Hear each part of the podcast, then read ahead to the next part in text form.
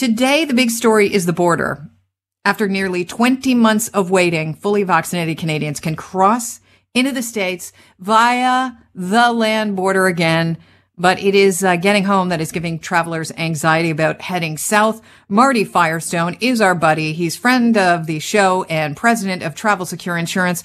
I'd like to welcome him onto the show to comment on what's going on today as we get set to uh, cross the border. Marty, welcome to the show. Good morning. How are you? I'm good. Um, what, what, are travelers planning uh, to cross into the states need to know this morning? So we really have come a long way. Like this is a good day. This is really very special, and they have to know that they can now get across the land border, and believe me, they're doing it. While it appears Niagara and a few other Windsor border crossings are somewhat normal, and what I mean by that is a half an hour wait, which is nothing. Quebec is big time, two to three hour wait. So most interesting. Anyway, the bottom line is they have to have their proof of being fully vaccinated no requirement for a negative rapid test, which is a good thing. And basically, they're on their way. And so they are mm-hmm. starting to stream out. I think some are a little hesitant to leave on day one, but they will all be getting out this week for sure. And despite the fact that we have vaccinated people 12 and up, uh, 18 and older have to be fully vaccinated against COVID 19, right? That is true. Yeah, they're they're saying that they can go over in that case. So yeah, that is a little strange. And of course, coming back is the big question mark again, and that mm-hmm. is the requirement of the PCR test, and that's that's the last remaining problem at this point, in my opinion. Right, and we will. I want to talk about that extensively, but uh, before we do, I want to talk about the fact that if you are crossing the border, you may not even be asked to show the uh, proof of full vaccination. Correct? You think that's, that's weird? Yeah, it's, it's an attestation, as they call it. You are attesting that I have been fully vaccinated, and that could be enough.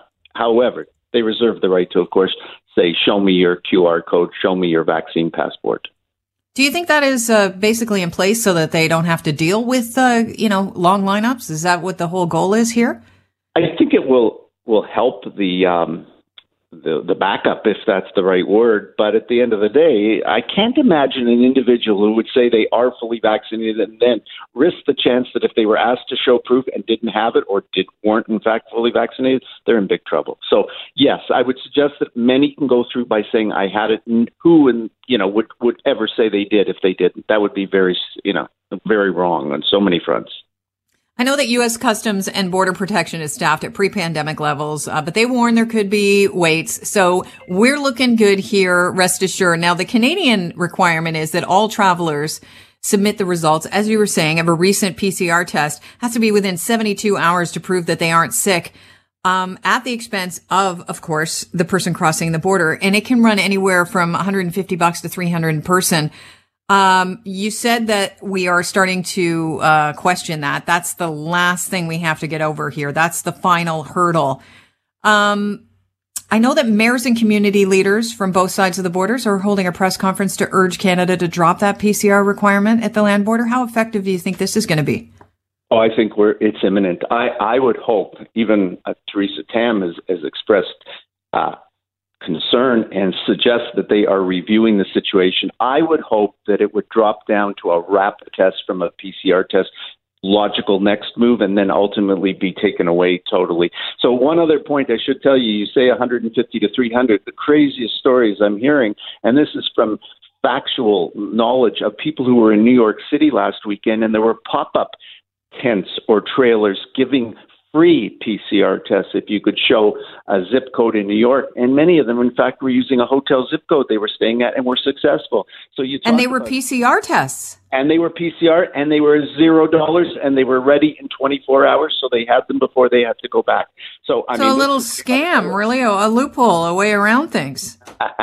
It appears that way, but you can't bank on that. You can't bank you're going to go to a city that has that pop up, and you can't bank that you'll have the requirements back in time for you to be ready for the plane. So, or land right. for that matter. Okay, but you heard people taking advantage of that. That is an interesting story. Now, as you also mentioned, uh, Canada's Chief Medical Officer of Health, Dr. Theresa Tam, indicated Friday that Ottawa is well aware of the drawbacks. They're looking at it quite carefully. They're re-examining it. U.S. Thanksgiving is later this month. Do you expect a change in policy by then? That's what I would hope because if you think about it, they're allowing you to take the PCR test in Canada as long as you're just going over within the 72 hour time limit. How silly is that that you are showing a negative test while you were in Canada. You went across the states, and evidently, I guess that's what the concern is: is that you would contract the virus on the other side of the border and come back into Canada with it. But you're showing a test that was taken before you even went over. So I can't, for the life of me, figure out what sense that makes. Yeah, it is. Uh, it's a head scratcher, that's for sure. Now, this affects mainly cross-border shoppers. I mean, those are the people that are going to take a pause here. Do you think that once rapid tests come in, I mean, you still have to pay for those, that we'll see more people reconsidering?